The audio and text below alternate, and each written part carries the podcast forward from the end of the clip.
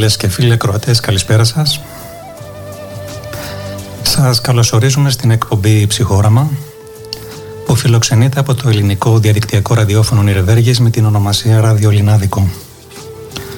Στα μικρόφωνα ζωντανά μαζί σας ε, σήμερα ο Αντώνης ε, Μεκονιάτης που είναι συγγραφέας, ποιητής και μπλόκερ. Και ο Καλησπέρα Μάριος, Αντώνη. Καλησπέρα. Και ο Μάριος Γκόλιας, σύμβουλος ψυχικής υγείας και ψυχοθεραπευτής. Καλησπέρα Μάριο. Σε ευχαριστώ για τη σύσταση Αντώνη. Θα είμαστε μαζί για τις επόμενες ε, δύο ώρες με θέμα σήμερα τη συγνώμη. Συγγνώμη, με συγχωρείς; Ένα θέμα νομίζουμε που είναι εξαιρετικά σημαντικό για τις ανθρώπινες σχέσεις τόσο τόσο η συγνώμη όσο και η συγχώρηση διότι από αυτές μπορεί να εξαρτάται το πόσο κοντά ή μακριά είμαστε και στεκόμαστε ο ένας από τον άλλον. Ένα θέμα δύσκολο διότι συχνά τόσο η έκφραση της συγνώμης όσο και της ε, συγχώρεσης μπορεί να συναντά κάποια εμπόδια. Έτσι λοιπόν θα μιλήσουμε για την συγχώρεση, τη συγνώμη, πόσο εύκολα, δύσκολα ζητάμε συγνώμη ή δίνουμε άφεση, τι μπορεί να σημαίνει αυτό για μας, τι δείχνει για εμάς, τι μπορεί να μάθουμε από αυτό, πόσο σημαντικά είναι στις σχέσεις μας και πώς μπορούμε να κάνουμε τη ζωή μας ίσως λίγο καλύτερη μέσα από τον δρόμο της συγχώρεσης και της ε, συγνώμης. Καλή ακρόαση.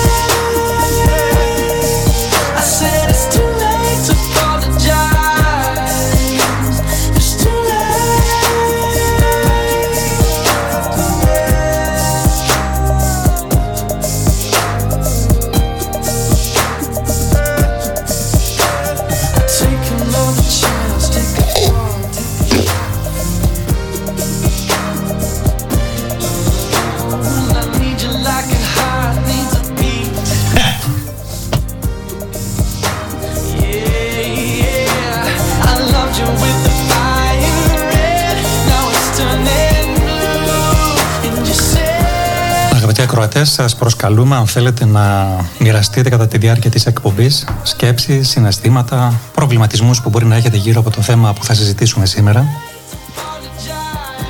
Οι τρόποι που μπορείτε να επικοινωνήσετε μαζί μας ε, κατά τη διάρκεια της εκπομπής είναι είτε με γραπτά μηνύματα στον αριθμό Viber ή WhatsApp 697 43 42 481 Επαναλαμβάνω στο 697 43 42 481 ή με προσωπικό μήνυμα στην ιστοσελίδα του Ψυχοράματος ή στη σελίδα του Ψυχοράματος στο Facebook και στο Instagram. Επίσης υπάρχει η δυνατότητα, γιατί όχι και για τηλεφωνικές κλήσεις, αν θέλετε για τηλεφωνικές παρεμβάσεις, να μοιραστείτε μαζί μας κάποια, κάποιο σχόλιο που έχετε, κάτι που θέλετε να επισημάνετε, κάτι που θέλετε να μοιραστείτε. Θα χαρούμε πολύ.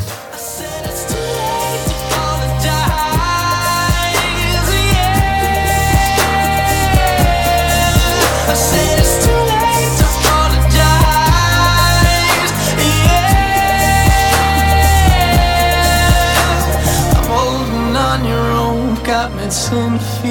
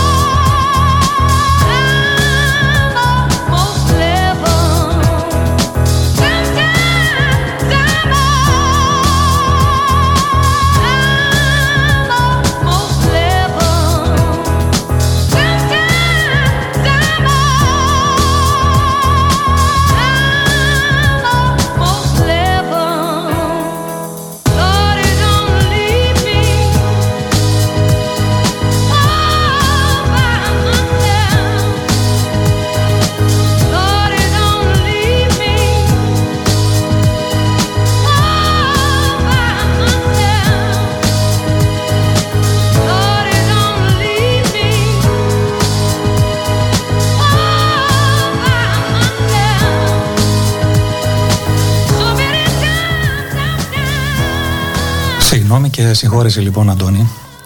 Ένα θέμα, μάλλον θέματα τα οποία ε, όπως είπαμε είναι τόσο, τόσο πολύ πλευρά που δεν ξέρω από πού ακριβώς να το ξεκινήσουμε, από πού να το πιάσουμε και τι χρόνο θα έχουμε για να το αναπτύξουμε. Ε, κάθε τι που άπτεται, κάθε τι μάλλον που αναφέρεται στις διαπροσωπικές ε, σχέσεις, στο πεδίο των, προσωπικών, των διαπροσωπικών σχέσεων, όπως και τα συγκεκριμένα θέματα, είναι, είναι μεγάλα θέματα. Κυρίως επειδή εμπλέκονται, εμπλέκονται περισσότερα πρόσωπα. Δύο, τουλάχιστον δύο ή και, ή και περισσότερα.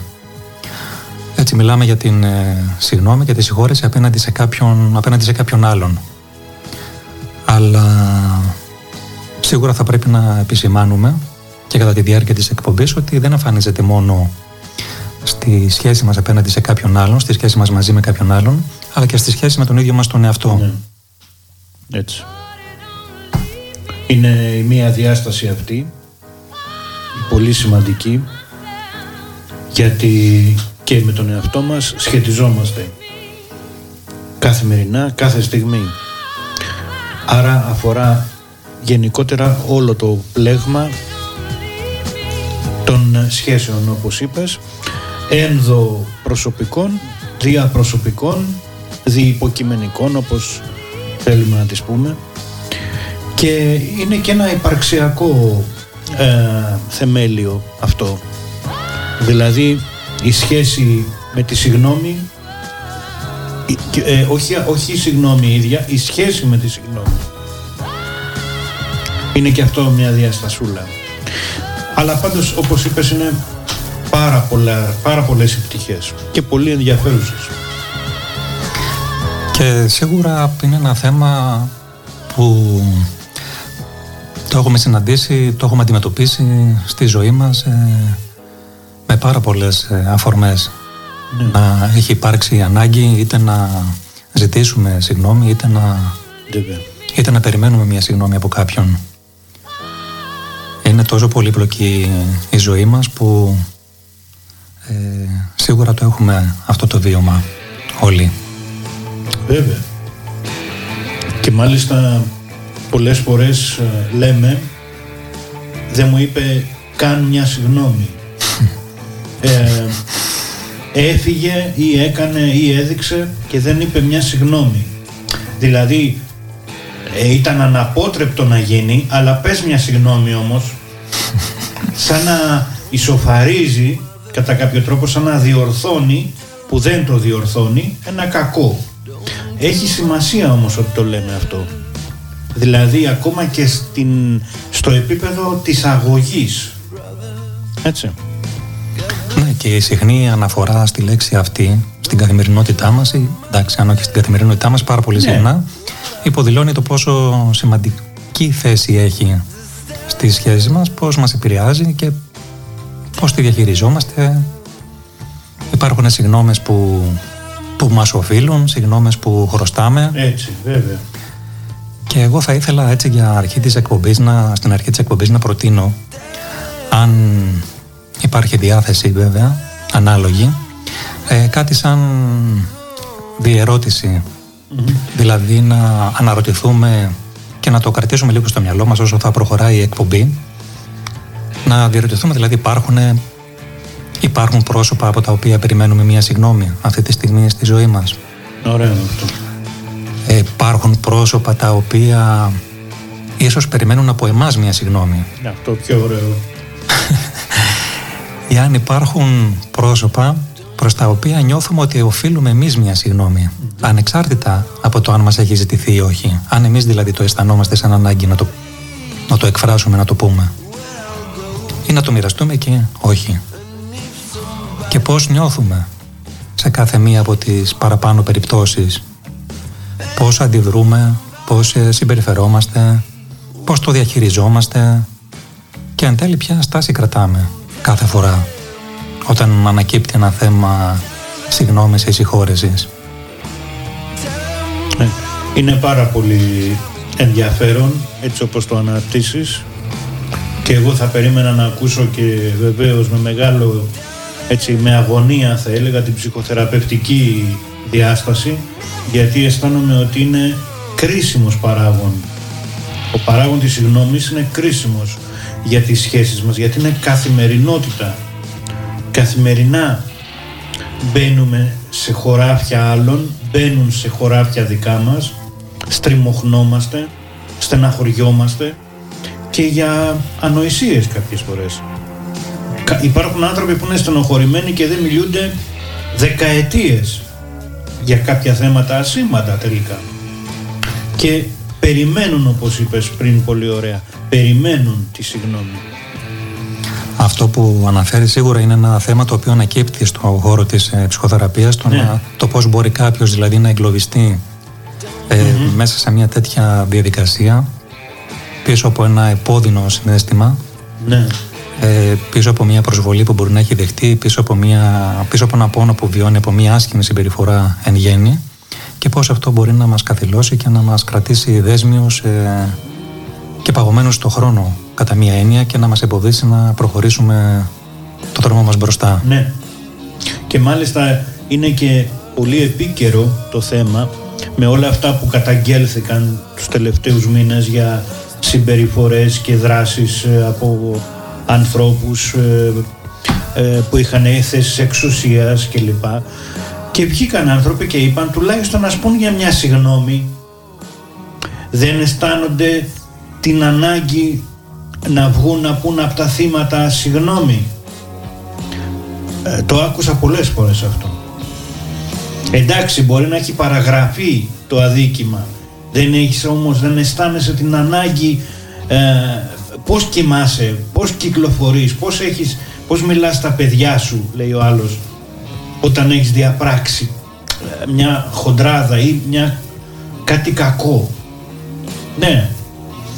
Εδώ εντίθεται το θέμα της ε, πρακτικής σημασίας, της σπουδαιότητας που έχει η συγνώμη, η θεραπευτική της ε, λειτουργία Μπράβο, εν τέλει, πώς μπορεί να πώς μπορεί να επιδράσει και σε αυτόν που την δίνει αυτό είναι το θέμα το ωραίο. Που την ζητάει και από αυτόν που την, που την δέχεται. Ναι.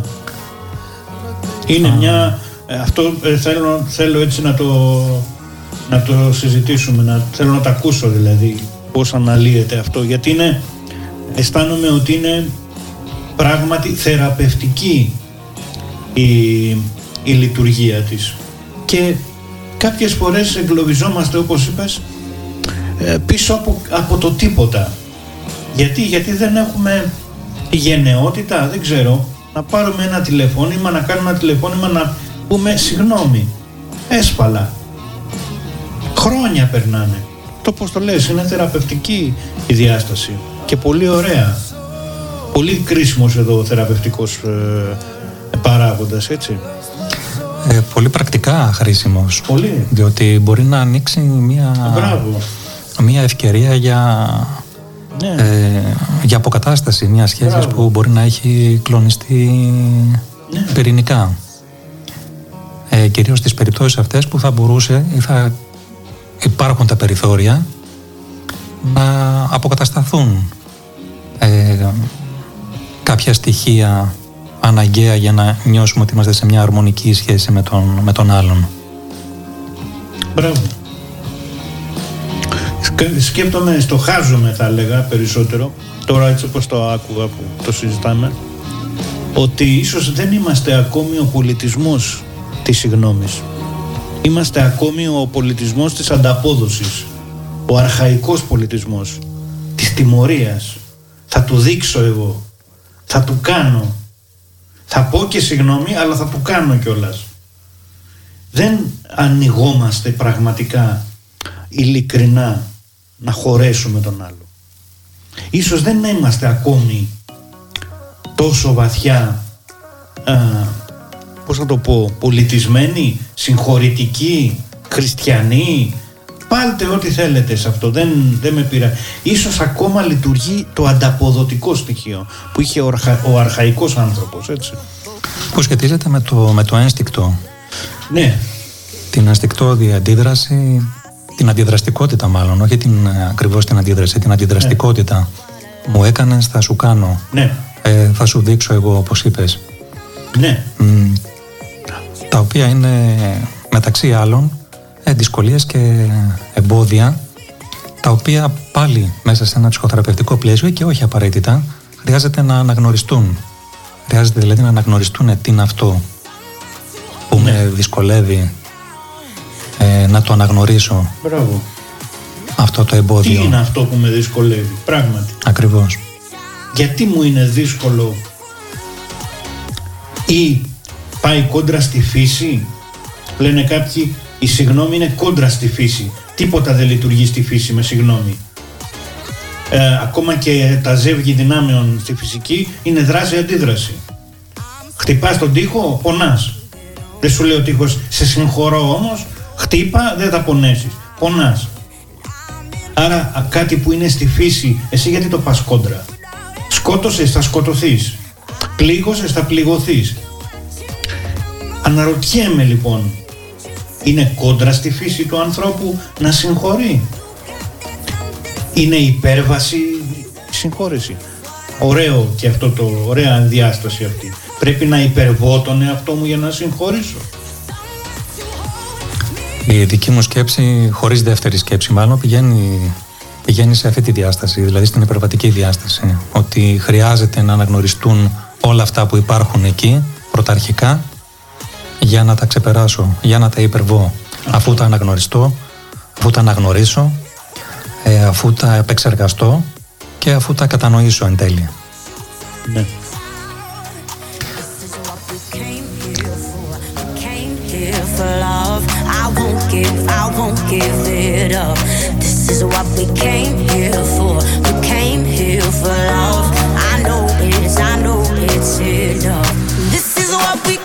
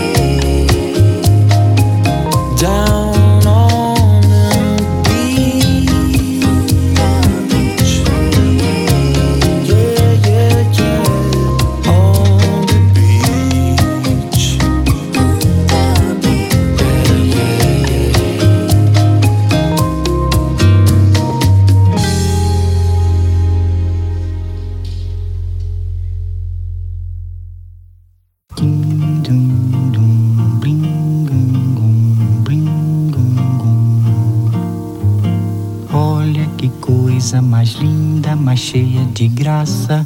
Ela, menina que vem e que passa, num doce balanço, caminho do mar.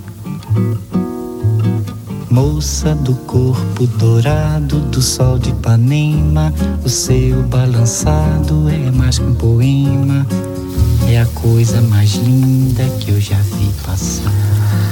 Μια πρώτη καλησπέρα από τα, από τα κεντρικά Γερμανίας γράφει ο Τάζος που είναι ο, παρα- ο κεντρικός παραγωγός, ο ιδιοκτήτης του διαδικτυακού σταθμού. Καλησπέρα Τάσο. Καλησπέρα. Εδώ σταθερά πάντα από το παράρτημα. Έχεις την καλησπέρα και από εμάς. Καλησπέρα και από μένα. Τάσο. Ε, παράλληλα έχει έρθει το ένα μήνυμα Αντώνη που λέει κάνε ένας ε, ακροατής μάλλον ε, δεν θέλει να κάνουμε αναφορά στο όνομα καθόλου. Δεν πιστεύει στις ε, συγγνώμες γιατί όλα είναι μούφα συγγνώμη λέει για να μην σε χάσουν από δίπλα τους. Η συγγνώμη, ε. η συγγνώμη δηλαδή τίθεται ήδη το πρώτο, το πρώτο θέμα. Η συγγνώμη σαν πρόσχημα αν μπορούσα να δώσω έναν τίτλο Ναι. σε αυτό το μήνυμα. Και όταν μιλήσουμε για τα, όταν αναφερθούμε στα χαρακτηριστικά της συγγνώμης της συγχώρεσης ε, είχα στο μυαλό μου να θυμηθώ και αυτό το τι διακρίνει σαν πρώτη στο χαρακτηριστικό την, τη συγγνώμη που είναι η, η αυθεντικότητα, μια δήλωση ειλικρίνειας έτσι όπως την αντιλαμβάνομαι. Ναι. Δηλαδή η συγγνώμη ως ελιγμός. Ε; Ναι. Ναι. Βέβαια, χρησιμοποιείται. Ε, πάρα πολύ και έχει και αποτελέσματα. Αλλά αυτό τι σημαίνει; Ότι δεν ε, υπάρχει η αυθεντική συγγνώμη. Βεβαίως, χρησιμοποιείται η συγγνώμη ως ελιγμός. Εγώ την προτιμώ και ως ελιγμό από το τίποτα. Από την κάθετη στάση της, ε, ε, της μη παραδοχής της μη, γιατί ακόμα και ως ελιγμός αν χρησιμοποιείται σημαίνει ότι αναγνωρίζεις κάτι αναγνωρίζεις κάποια, κάποιο ελάττωμα, κάποιο πλήν κάποια μειονεξία, κάποιο έλλειμμα γιατί κάνεις τον ελιγμό; Άρα ακόμα και αν είναι ε, υποκριτική η συγγνώμη εγώ την ε, θεωρώ ότι είναι ένα βήμα προς την αυθεντική συγγνώμη Ότι είναι μέσα στη διαδικασία ήδη Ναι. αυτή. Αυτό έτσι το εννοείς; Ναι. Νομίζω ότι ε, πολλές φορές δεν μπορούμε να... ε, ε, δεν έχουμε ειλικρινόμετρο να μετράμε κάθε μας πράξη πόσο της εκατό είναι αυθεντική ή όχι. Έτσι. Αυθεντικόμετρο. Αλλά το, το γεγονός ότι το, το κάνουμε είναι μια κίνηση. Δεν είναι μια κίνηση προς τον άλλο. Ακόμα και αν δεν είναι απόλυτα αυθεντική θα φανεί στην πράξη τι είναι. Δηλαδή δεν την καταδικάζουμε τη συγγνώμη ως, ε, ως ανύπαρκτη. Εγώ δεν, δεν διαφωνώ τουλάχιστον προσωπικά. Είναι μια άποψη πάντως, ναι. Καταγράφεται. Καταγράφεται. Καταγράφεται λοιπόν. Ναι. Και μιλάμε για το τι είναι, μιλάμε για το τι είναι συγγνώμη, αλλά θα έλεγα πριν πούμε κάποιους ορισμούς, δηλαδή τι είναι, τι δεν είναι κτλ. να δούμε καταρχήν πότε τίθεται θέμα συγγνώμης. Σε ποιες Έτσι. περιπτώσεις γύρεται το θέμα της, ε, της συγγνωμης Όταν ε, προσωπικά όταν ε, φέρνω, φέρ- φέρω τη λέξη συγγνώμη στο μυαλό μου ε, ταυτόχρονα έρχεται κάποιο λάθος. Κάποιο σφάλμα μία στοχεία. Ε, την έχω συνδέσει με, τον, με κάτι που με έχει πονέσει με κάτι που με έχει πληγώσει σε μία περίπτωση αδικίας μπορεί να την έχω συνδέσει με μια κακοποιητική συμπεριφορά, με μια τραυματική συμπεριφορά και γενικά με μια άσχημη συμπεριφορά. Αυτό που θα έλεγα σαν, σαν πρώτο ή που μου έρχεται όταν επεξεργάζομαι το θέμα αυτό της, ε, της συγγνώμης ε, μου έρχεται η λέξη όρια στο μυαλό ότι έχει να κάνει ότι έχει να κάνει με τα όρια, ότι έχει να κάνει πολλές φορές με την παραβίαση, με την παραβίαση των ορίων. Ότι σε αυτές τις περιπτώσεις πρωτίστως ε, τίθεται το θέμα συγγνώμης ή, ή συγχώρεσης. Και όταν μιλάω για όρια αναφέρομαι τόσο στα, στα φυσικά όρια όσο και στα ψυχικά όρια. Στο, στο επίπεδο των, των φυσικών ορίων ε, θα έλεγα ότι παραβιάζονται όταν δεν σέβομαι τον φυσικό χώρο του αλλου Δηλαδή δεν σέβομαι τα φυσικά τα όρια του φυσικού του χώρου με μία έννοια. Έτσι πολύ ε, πολύ απλό παράδειγμα που μου έρχεται ε, στο μυαλό και χαριτολογώντας περισσότερο είναι ότι ε, έχω ανάγκη διατήρησης του ζωτικού μου χώρου ακόμα και αυτό φαίνεται ακόμα και ε, με ένα πολύ απλό τρόπο μέσα σε ένα λεωφορείο όταν παραγίνει το στρίμωγμα με πολλούς ανθρώπους μαζί ότι εκεί ήδη βι- υφίσταται μια παραβίαση του φυσικού, του φυσικού χώρου που μπορεί να φέρει μια αυθόρμητη ενστικτόδη αντίδραση ε, πριν. Άρα σαν φυσικό χώρο εννοώ σε πρώτη φάση το, τον φυσικό μου φορέα, το σώμα μου. Ναι. Και έτσι όταν παραβιάζεται, όταν παραβιάζεται η σωματικότητά μου, το δικαίωμα δηλαδή στην ε, αυτοδιάθεσή μου, όταν προσβάλλεται αυτή, ε, τότε εκεί μπορεί να νιώθω ε, θυγμένος, προσβεβλημένος ε, και όταν το κάνω εγώ αυτό στον άλλον, ε, τότε εκεί ίσως να τίθεται το θέμα της, ε, της συγγνώμης. Κάθε φορά που για παράδειγμα εξαναγκάζω κάποιον σε μια σωματική πράξη στην οποία ο ίδιος δεν συνενεί ή αντιτίθεται τότε εκεί ανοίγει μια συζήτηση. Βέβαια, είναι το πρώτο, ένα πρώτο στάδιο λοιπόν είναι όρια σωματικά, φυσικά, τα οποία ε, τίθενται κατά κάποιο τρόπο μετά από μια κοινή παραδοκή ότι ο καθένας δικαιούται ένα, να, να υπάρχει και δέχομαι και σέβομαι την ύπαρξη του άλλου. Αυτό είναι στοιχειώδες και θεμελιώδες, όχι και αυτονόητο πολλές φορές όμως. Σέβομαι τον άλλο την ύπαρξή του, το χώρο του, τη γεωμετρία του τελικά. Και δεν την παραβιάζω. Δεν πάω να τον πατήσω τον άλλο, τον χτυπήσω, γιατί εγώ θέλω να περάσω. Εδώ βέβαια υπάρχουν ας πούμε, τώρα μου έρχεται ας πούμε ο Μαρκ Στίρνερ που έλεγε ότι δεν υπάρχει ε, το δικαίωμα του άλλου, υπάρχει η ανάγκη η δική μου. Εδώ είναι η κτηνοδία. ας πούμε. Έγραψε και το βιβλίο αυτό το ωραίο. Έτσι. Ο εγωιστής και η ιδιοκτησία του. Έγραψε ολόκληρο βιβλίο. Λοιπόν, ναι, σου λέει αυτός, δεν θα μου παραχωρήσεις εσύ το κράτος, όχι κάνω μια παρέκβαση τώρα, πάντων, το, το χωράφι, θα το πάρω εγώ γιατί το έχω ανάγκη. Μα είναι του άλλου. Το έχω εγώ ανάγκη. Αν το έχει και ο άλλος, ας το πάρει και ο άλλος. Δηλαδή, ζούγκλα. Ε, δεν θα μείνουμε όμως εκεί. Έτσι λοιπόν, όπως είπες πολύ σωστά, το πρώτο είναι αυτό όταν παραβιάζω στην, στην, ε, στο διαμέρισμα. Δεν θα μπω στο δωμάτιο του άλλου. Το δωμάτιο του άλλου είναι ο χώρος του. Ε, σέβομαι το χώρο του. Έτσι δεν είναι. Και το χρόνο του. Άλλη διάσταση. Σέβομαι το χρόνο του. Δηλαδή τον ίδιο τελικά. Σε πρώτο επίπεδο. Ναι. Ωραία. Και είναι πρώτη στη ανάγκη Βέβαια. αυτή και η διατήρησή της και η διαφύλαξή της. για να μην φτάσουμε σε ένα σημείο να, όπως είπες, να μετατραπούμε Ε, σε ζούγκλα. Και υπερισχύει ο πιο δυνατός, ο Ταρζάν. Δεν είναι έτσι. Έχουμε φύγει από αυτό το στάδιο, νομίζω. Λέμε τώρα. Κατά κάποιο τρόπο, ναι. Κατά κάποιο τρόπο. Κατά κάποιο τρόπο, ναι. Baby, what's your sign? My moon's in Leo, my Cancer is Sun. You won't play, you know fun.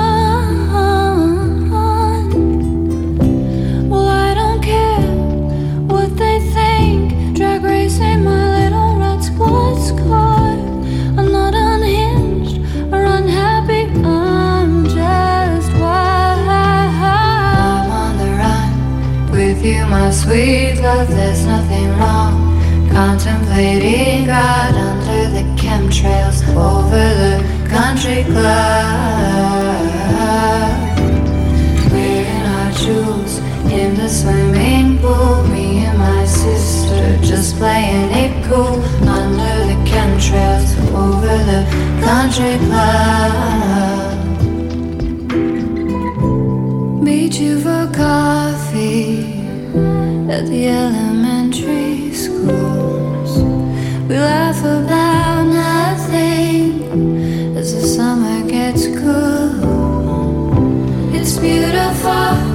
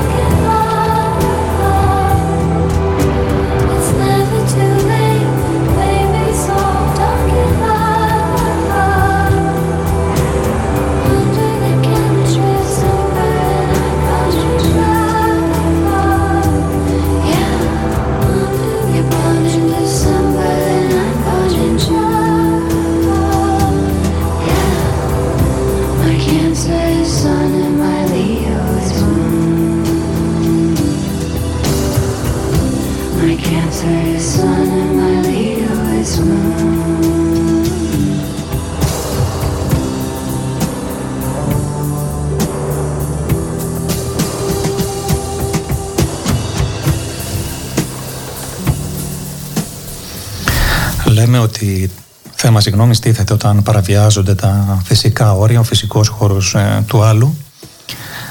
Αλλά επισημαίνουμε ότι τίθεται και όταν παραβιάζονται τα ψυχικά όρια του άλλου. Όταν δεν σέβομαι τον ψυχικό χώρο του.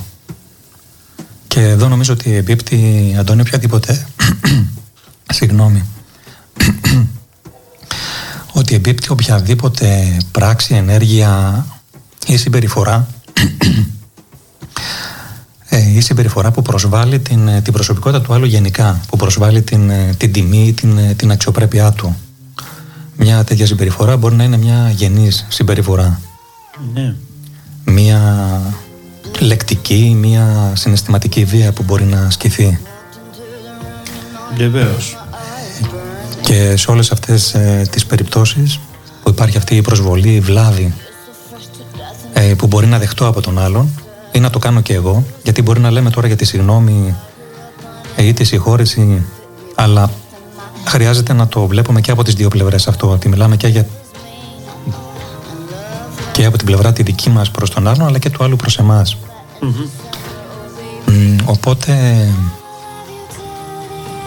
εδώ τίθεται λίγο το, το πώς μπορούμε να το πώς μπορούμε να αναγνωρίσουμε ότι έχουμε παραβιάσει αυτά τα όρια.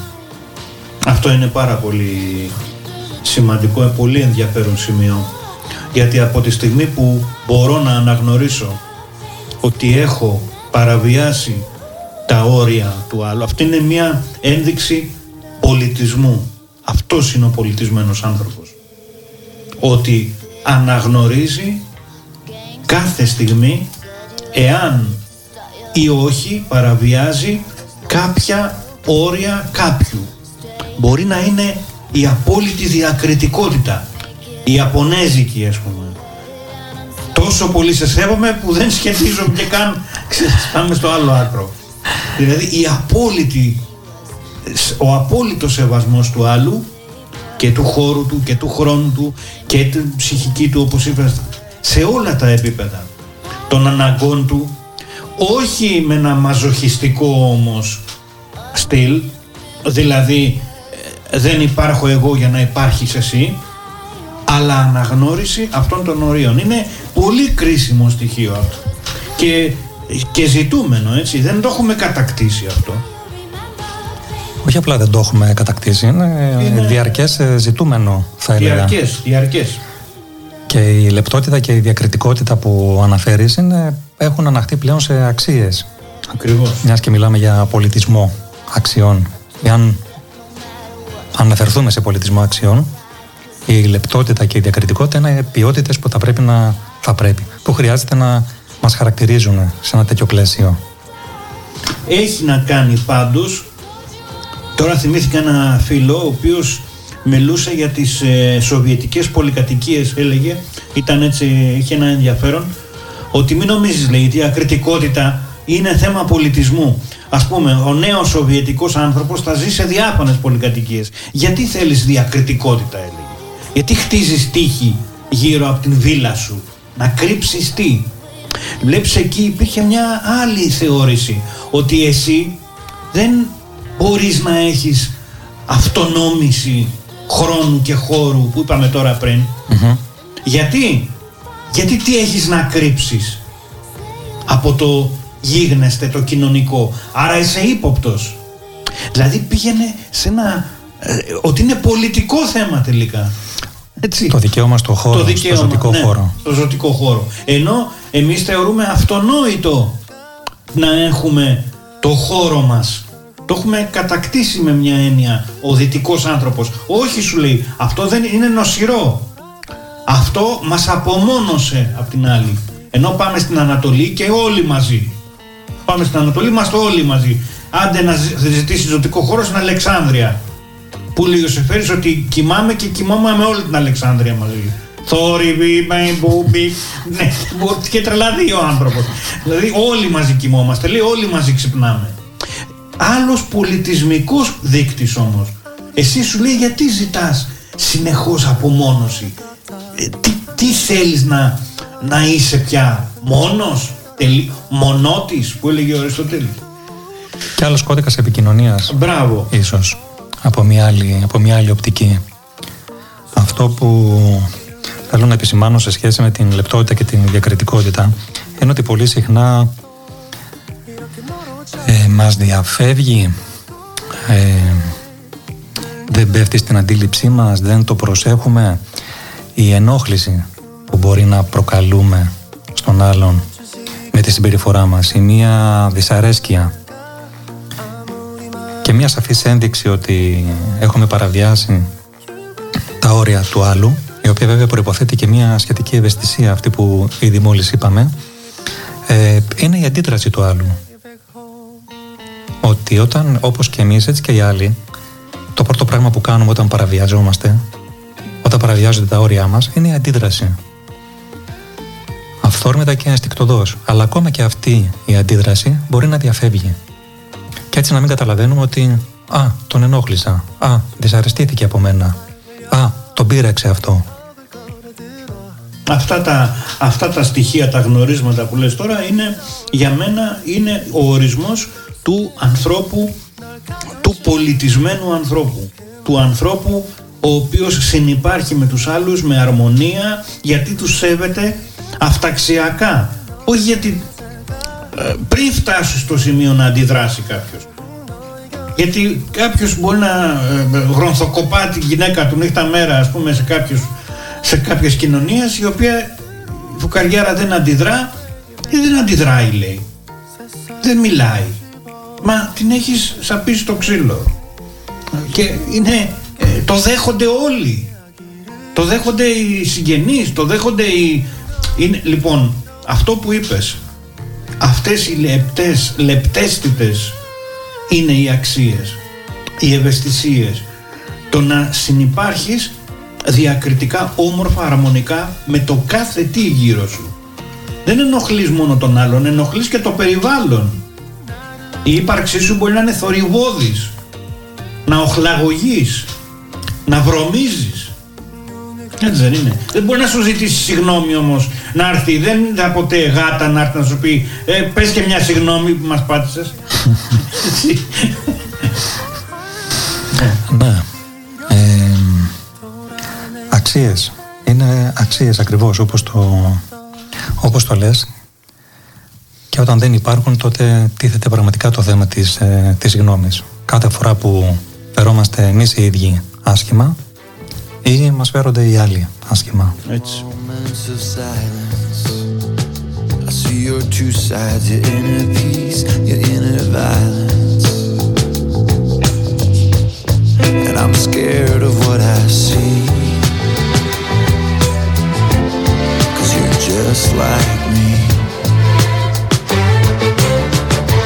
Falling angels love to sing of their memories, broken dreams, and broken wings. I'm so scared of what I hear. Your songs fall out of me like tears.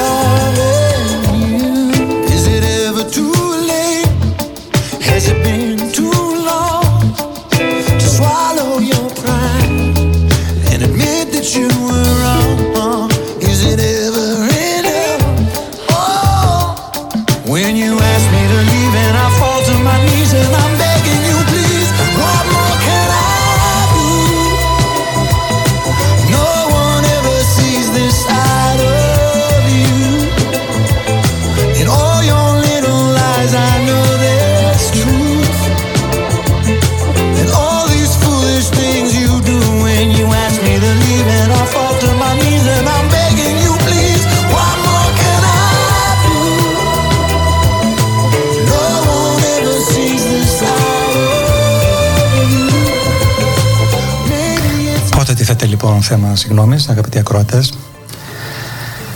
Θα επενθυμίσω τα τηλέφωνα, το τηλέφωνο μάλλον, της επικοινωνίας μαζί μας είναι το 697 43 42 481 Μπορείτε να στείλετε το μήνυμά σας, την τοποθέτησή σας ή ακόμα και στην ε, σελίδα του ψυχοράματος ε, στο facebook ή στο instagram.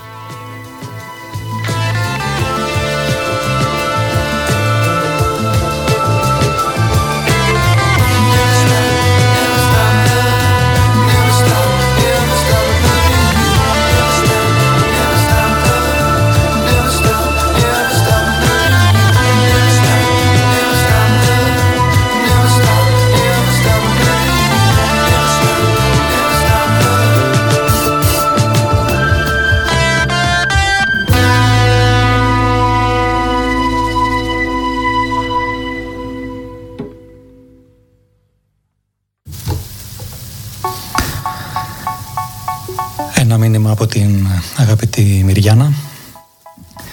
Να θυμάστε, χρειάζεται ένας δυνατός άνθρωπος να πει συγγνώμη, αλλά ένας ακόμα δυνατότερος για να συγχωρέσει.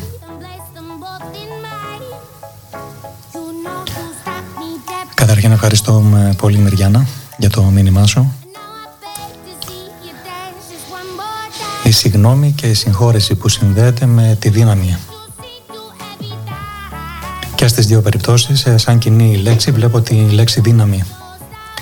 Δυνατός για να πεις συγγνώμη, να έχεις δύναμη να πεις συγγνώμη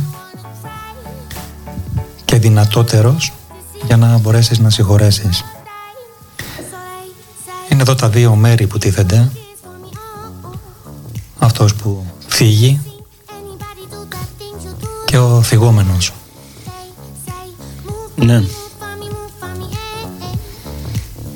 Και όλα αυτά που χρειάζεται να γίνουν τόσο από την πλευρά του ενός όσο και από την πλευρά του άλλου σε αυτή την διμερή σχέση, σε αυτή τη διαδικασία που το είπαμε από την αρχή κιόλας ότι εμπλέκονται περισσότερα συνήθως πρόσωπα.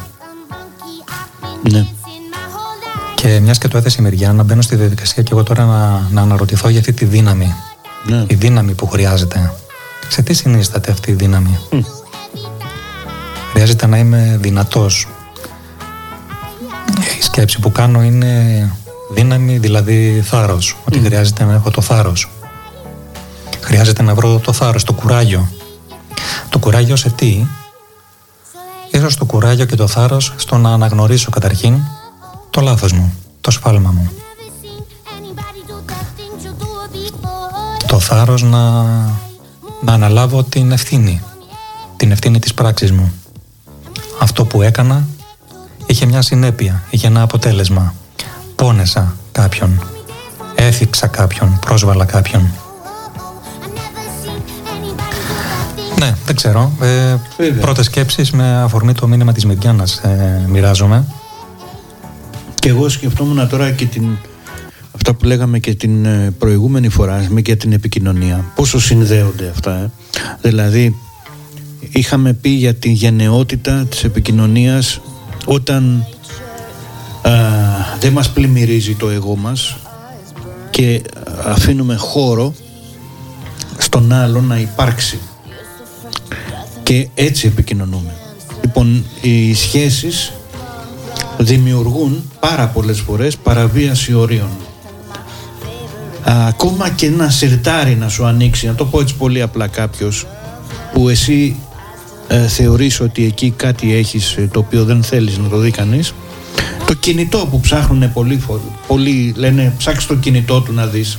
Αυτά δεν είναι παραβιάσεις στοιχειώδεις. Εκεί λοιπόν σκέφτομαι ότι όταν αυτά τα στοιχειώδη δεν τα θεωρούμε κατακτημένα και πρέπει να συζητάμε επ' αυτών δηλαδή να επαναθεμελιώνουμε συνεχώς τι είναι όριο και δεν είναι η ιδιοτροπία μου. Εκεί τι δύναμη να έχω δεν είναι θέμα πια δύναμης είναι θέμα ότι ζω σε ένα άλλο σύμπαν. Ε, εγώ νομίζω ότι κάποια πράγματα είναι αυτονόητα εκεί. Δηλαδή ότι σέβομαι τον άλλον ως ύπαρξη είναι αυτονόητο. Εάν πρέπει να το θεμελιώνω συνεχώς και να το διεκδικώ, δεν έχει τέλος αυτό. Παρόλα αυτά, επειδή είναι ζητούμενο, ήταν, είναι και θα είναι, ποιο είναι, ποιος είναι ο δικός μου χώρος και ποιος ο δικός σου, μέσα στη σχέση ας πούμε. Μερικοί νομίζουν ότι επειδή σχετιστήκανε, δεν υπάρχουν όρια και μπορεί να μπαινοβγαίνει ο ένας μέσα στον άλλο σαν να είναι σαλούν. Δεν υπάρχουν αυτά. Αυτά είναι παραμένει ο άλλος άλλος και έχει δικαίωμα να έχει εσωτερικότητα, να έχει μυστικά. Ναι, έχει δικαίωμα.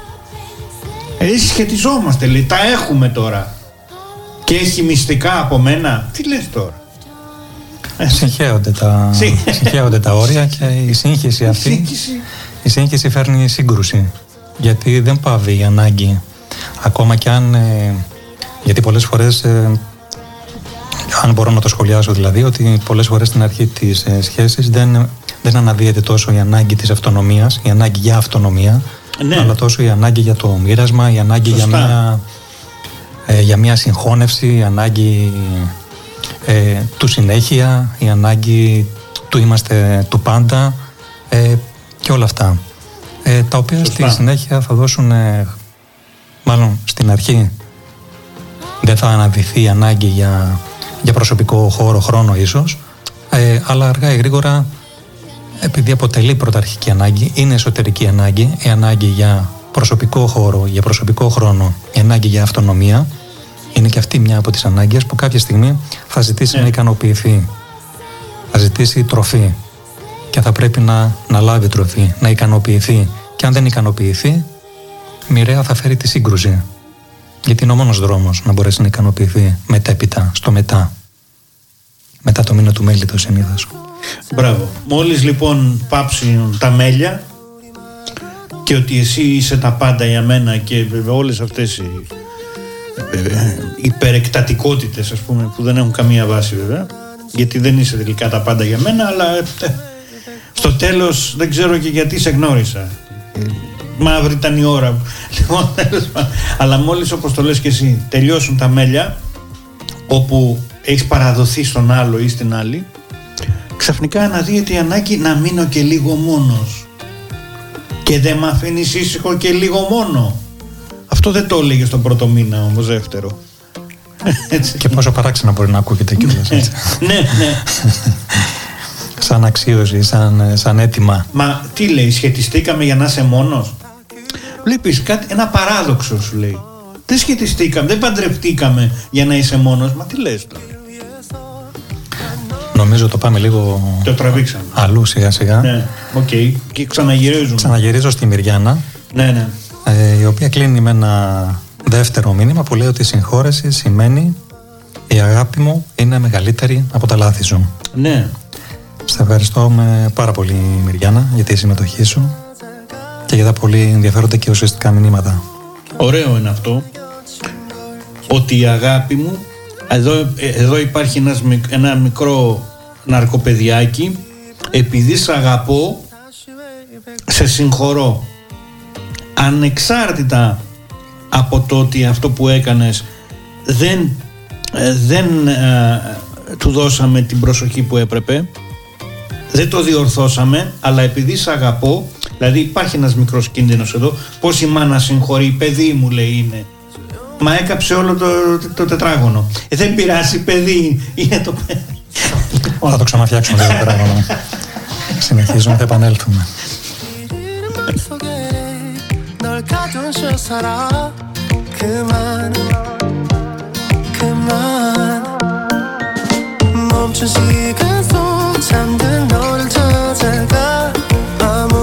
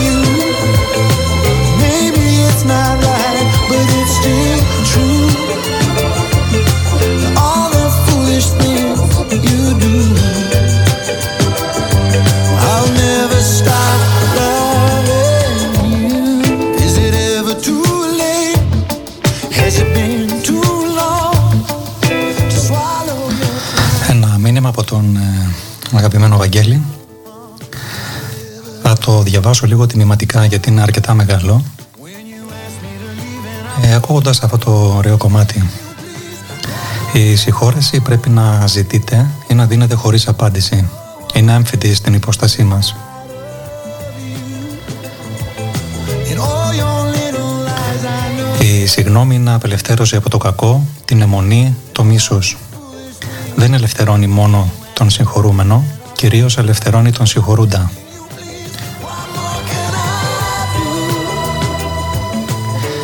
Έρη, έρη περιτά εμπόδια από τον δρόμο είναι συμβιβασμός με το πεπρωμένο. Σύμφωνα με το είδος της σχέσης ακολουθεί και ο βαθμός αλήθειας και εμπιστοσύνης.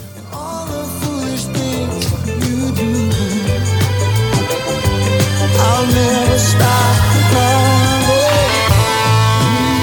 Η συγχώρεση αφορά την αιτία της προσβολής ή του λάθους και το βάθος της επιρροής που επέφερε το αποτέλεσμα της πράξης στην μεταξύ των δύο σχέση.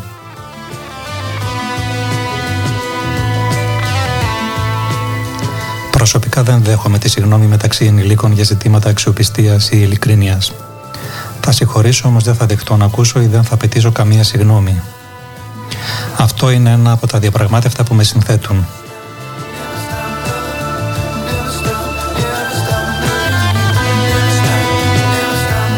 Κανένα πρόσωπο σε καμία δομημένη σχέση δεν θα έκανε ποτέ κάτι τόσο σοβαρό ώστε να απαιτηθεί ή να νιώσει κάποιος την ανάγκη να ζητήσει συγγνώμη. Θα προχωρήσω απαλλαγμένο στην εξέλιξη.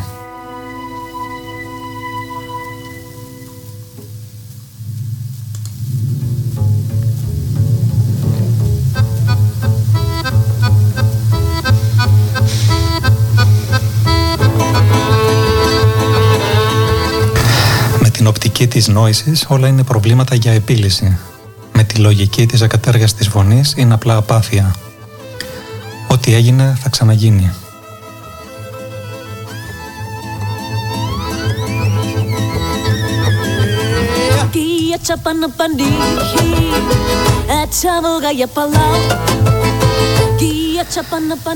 Και ακολουθούν κάποια ωραία στοιχεία από τον ίδιο τον Βαγγέλη.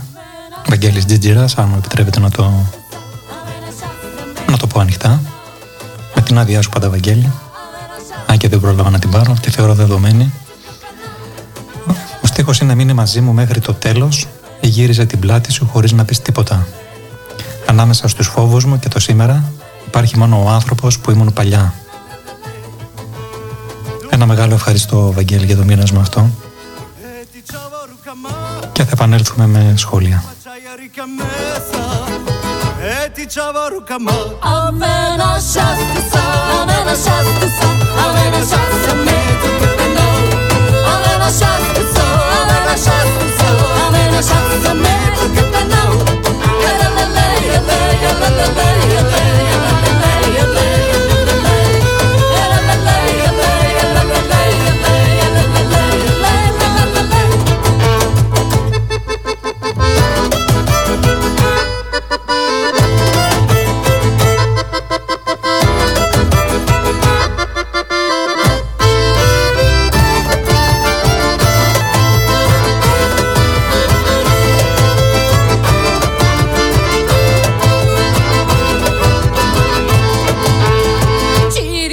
nosciava Tocca io la opsala Ciri manca te nosciava Tocca io la opsala Ai tuke tuke tu granaia manca da granaia Ja manca se li deci las Ai tu che tu granaia manca da granaia Ja manca se li deci las Ai tu che tu Ja manca da granaia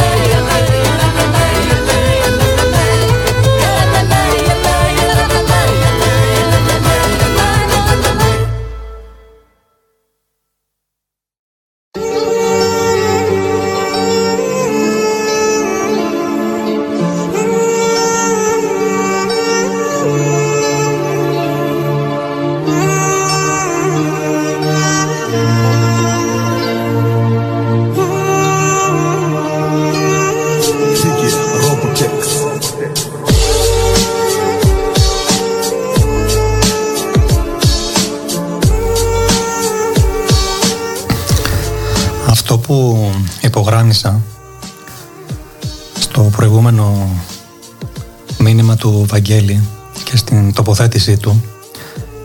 Είναι Αντώνη το δεν, δεν ελευθερώνει η συγγνώμη μόνο τον, ε, τον συγχωρούμενο κυρίως ελευθερώνει τον, ε, τον συγχωρούντα. Η ωφέλεια δηλαδή και αυτό το συνδέω με αυτό που ανέφερα αρχικά με την θεραπευτική δύναμη που μπορεί να έχει μία συγγνώμη ή μία συγχώρεση την ωφέλεια που μπορεί να έχουν και οι δύο μέσα από αυτή τη διαδικασία το κέρδος που μπορούν να έχουν και οι δύο και τα δύο μέρη. Που το θεωρώ πάρα πολύ σημαντικό διότι το στοιχείο αυτό της ελευθερίας του να υπάρχει και να το βιώνουμε είναι πάρα πολύ σημαντικό μέσα σε μια διαπροσωπική σχέση. Να δίνει αυτόν τον, τον αέρα της ελευθερίας. Όταν κάτι έχει υποθεί, κάτι που έχει πονέσει έχει έρθει στην επιφάνεια έχει διαμειφθεί έχει επεξεργαστεί και γίνεται κάτι με αυτό. Κάτι ωφέλιμο. Και για τους δύο. Δεν Ναι. ξέρω πώς ακούστηκες στα ματιά σου.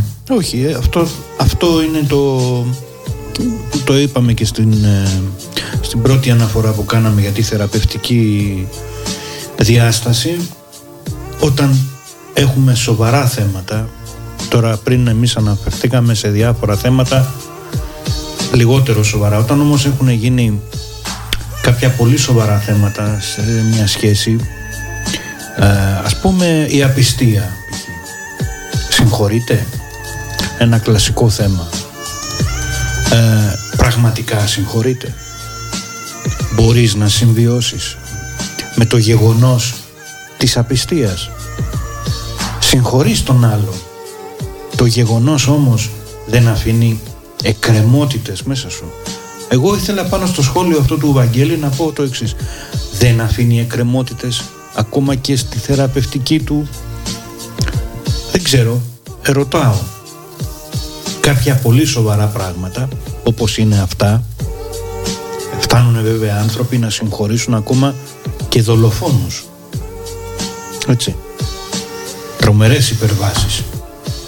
Δεν ξέρω δεν έχω βρεθεί σε αυτή τη θέση. Αναρωτιέμαι μπορεί ποτέ να γίνει αυτό; Δεν ξέρω Αυτό που αναφέρεις ε, Αντώνη συνδέεται αναπόφευκτα και με την ψυχική αντεκτικότητα που έχει κάποιος με τη συγκρότηση που έχει κάποιος και κυρίως με το πόσο, πόσο έντονος ήταν ο πόνος, πώς βιώθηκε όλο αυτό και τι πληγή άνοιξε. Νομίζω εδώ ότι ο άνθρωπος ε, έχει κα, κα- μάλλον το πάρω διαφορετικά. Ας μην είμαστε αυστηροί πάνω σε αυτό το θέμα γιατί οι αντοχές μας είναι συγκεκριμένες. Ναι ακόμα και όταν έχει γίνει κάτι πάρα πολύ ακραίο αλλά αν δεν το ζήσεις αν δεν το βιώσεις δεν μπορείς να γνωρίζεις αν έχεις τη δύναμη να συγχωρήσεις αλλά έστω και σε κάτι πιο λιγότερο σοβαρό αυτό που είπα πριν την απιστία που δεν είναι ε, ασήμαντο που λέει κάποιος ότι εγώ συγχωρώ τη συγχωρώ. Σημασία έχει μπορείς μετά να συνεχίσεις τη σχέση χωρίς προβλήματα. Δεν έχει γίνει μια ρογμή.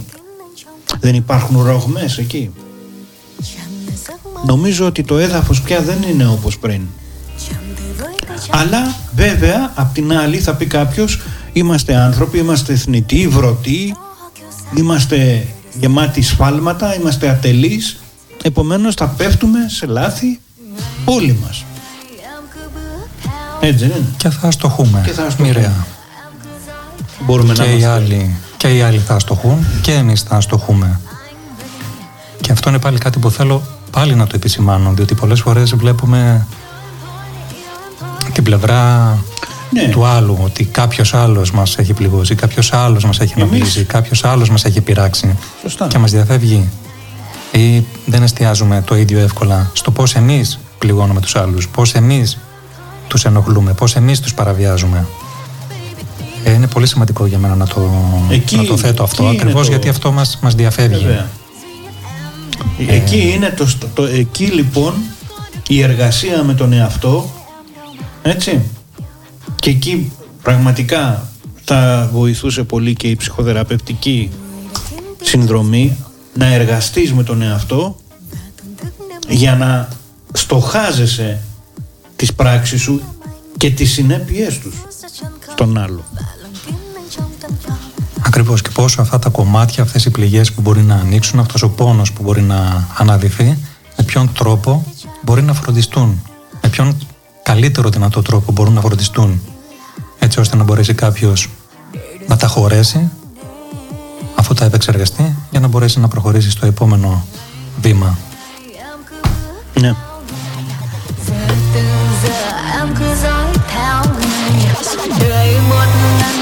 từ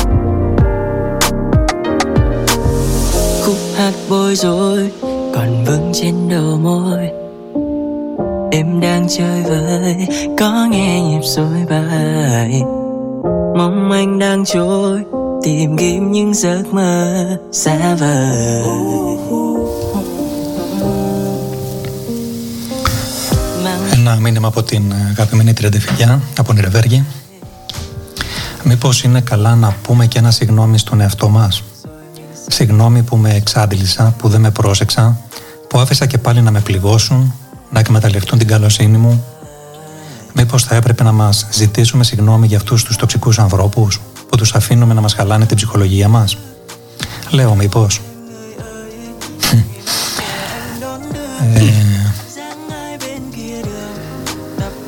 ε, ναι, το θέμα της συγγνώμης προς τον, ε, προς τον εαυτό έτσι όπως το αντιλαμβάνομαι και το καταλαβαίνω είναι η συγγνώμη που δεν, ε, που δεν με προστάτεψα τελικά.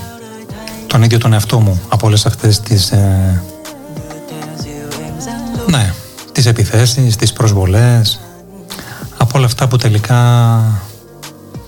με κάνουν να μην νιώθω καλά ο ίδιος με μένα. Και εκεί με αυτό το μήνυμα νομίζω ότι τίθεται και το θέμα της ε, ευθύνης απέναντι, απέναντι στον ίδιο μας τον εαυτό στο τι ανεχόμαστε, στο τι δεν ανεχόμαστε στο πόσο επιτρέπουμε ή δεν επιτρέπουμε να εισχωρήσει ο άλλος εντός των ορίων, εντός των τυχών και να προκαλέσει ζημία. Ζημία που υφιστάμεθα και στη συνέχεια μπορεί να, να αναρωτηθούμε εμείς οι ίδιοι, μα καλά, πώς το επέτρεψα εγώ. Πώς άφησα να... και σε, και σε πολύ σοβαρές ίσως και ακραίες περιπτώσεις μπορεί να νιώθω κιόλας ότι έχω λαιλατηθεί εσωτερικά, να έχω, Ναι. να έχω ξεζουμίσει, να έχω ξεζουμιστεί μάλλον. Ε, και εκεί εύλογα τίθεται το ερώτημα, πού ήμουν, πού ήμουν εγώ όταν συνέβαιναν όλα αυτά; Πού ήμουν εγώ όταν τα δέχτηκα από τον άλλον. Ε, έτσι αυτό που σκέφτομαι τώρα πρώτον είναι ένα ρητό του Μεσαίωνα. Μάλλον από την αρχαιότητα έρχεται. Έζησε καλά όποιος κρύφτηκε καλά λέει ένα ρητό. Ποιος κρύφτηκε καλά αυτό που λες τώρα Μάρια αυτός που κρύφτηκε καλά όχι από τη ζωή αυτός που κρύφτηκε από τη χιδεότητα δηλαδή έζησε καλά ο αθέατος. Ο αθέατος αυτός που δεν μετέχει δυστυχώς για να προστατευτείς ολοκληρωτικά θα πρέπει να αποσυρθείς τελικά και από το κοινωνικό σύνολο. Δεν γίνεται. Οπότε αυτό δεν μπορεί να συμβεί. Υπήρχε και η σχολή στην αρχαιότητα η γνωστή των, των κοινικών ας πούμε οι οποίοι ζούσαν ο καθένας μόνος του. Δεν, δεν είναι λύση τελικά αλλά η προστασία από τη χιδεότητα είναι α, θα έλεγα συνθήκη ύπαρξης για τον εαυτό μας. Έχεις δίκιο.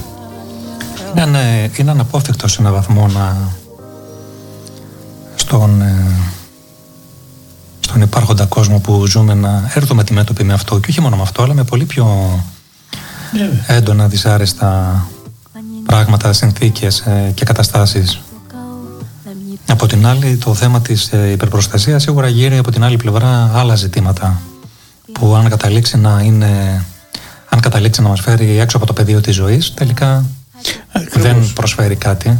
Αντίθετα, αντίθετα μας στερεί το προνόμιο το προνόμιο της ίδιας της ζωής από την άλλη. Είναι μια λοιπόν διαρκής ε, έτσι, σχέση, ε, μια διαπραγμάτευση. Κάποιοι γονείς ας πούμε κάνουν το λάθος να απομονώνουν, λέω εγώ, τα παιδιά τους. Μην το πάμε εκεί το παιδί, μην έρθεις σε επαφή με αυτούς. Μην το πάμε εκεί το παιδί, θα έρθεις σε επαφή με τους άλλους. Τελικά είναι ένα παιδί μόνο του σε ένα σπίτι με όλα τα αγαθά αλλά μόνο του. Δεν γίνεται να μην εκτεθείς. Όπως το πες πριν. Θα πρέπει να αν- συνυπολογίσουμε και το ρίσκο λοιπόν. Θα πληγωθούμε, Αλλά θα, προ- θα προχωρήσουμε. Θα σηκωθούμε και θα προχωρήσουμε. Δεν θα πάθουμε κάτι, δεν θα πεθάνουμε. Θα πληγωθούμε. Θα σηκωθούμε και θα προχωρήσουμε. Θα σηκωθούμε μάλιστα σοφότεροι. Προστατεύουμε τον εαυτό μας όσο μπορούμε, αλλά θα εκτεθούμε κιόλας. Και αυτό ακριβώς είναι μέρος της ενδυνάμωσής μας. Θα σηκωθούμε περισσότερο ενδυναμωμένοι. Αυτό δεν είναι. Ε, μόνοι μας, βέβαια, όταν κλειστείς μόνος σου σε ένα κάστρο, δεν θα σε πληγώσει. Τι όμως τελικά, θα είσαι μόνος, θα λατρεύεις τη μοναξιά σου. Δεν είναι αυτό. Όπως το λέγαμε δηλαδή και στην προηγούμενη εκπομπή, αυτό δεν είναι σχέση, δεν είναι επικοινωνία.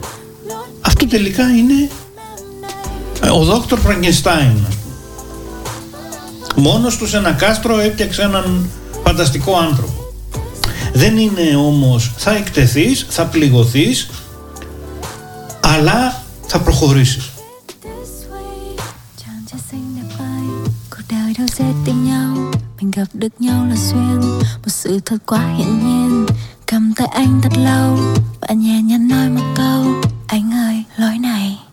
Em ơi, lối nào đấy? Sao anh cứ đi loanh quanh Sao anh cứ văng vắng trong đầu em mãi thế Hình như em chưa quen lối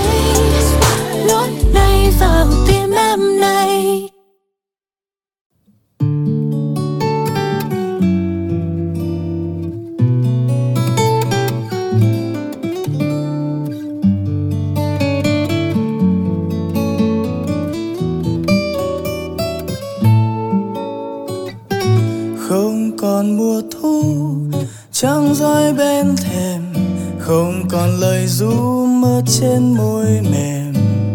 Em thơ như mùa xuân đầu, Nối dài đêm sâu. Anh là mùa thu Cho em mơ màng, Anh là lời ru quân quýt bên nàng.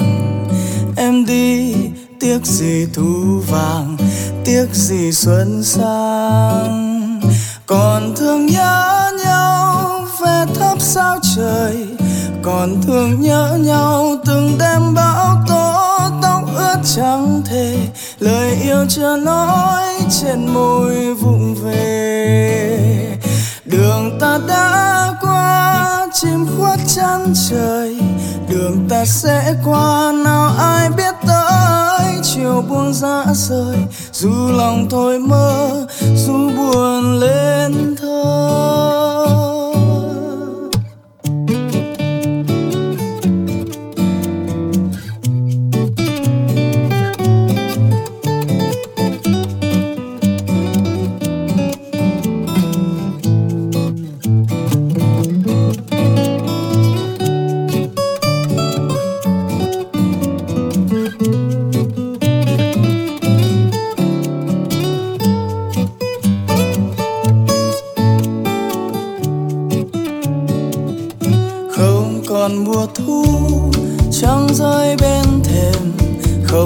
Lời ru mơ trên môi mềm Ήδη από την ε, αρχή μιλήσαμε λίγο για δυσκολίες και εμπόδια που μπορούν να εμφανιστούν σε όλη αυτή τη διαδικασία της ε, συγγνώμης, της συγχώρεσης. Και δεν ξέρω αν ε, είπαμε αρκετά πάνω σε αυτό, Αντώνη. Θα ήθελα έτσι να δώσουμε λίγο, λίγο χρόνο παραπάνω και λίγο χώρο. Στο τι είναι αυτό δηλαδή που τελικά μπορεί να με εμποδίσει να, να ζητήσω συγγνώμη ή να δώσω μια άφεση. Κυρίως στο τι με εμποδίζει να ζητήσω συγγνώμη. Το πρώτο που το πρώτο που έρχεται στο μυαλό και καταγράφω είναι ο ίδιος ο εγωκεντρισμός. Ε, το ίδιο μου το εγώ δηλαδή.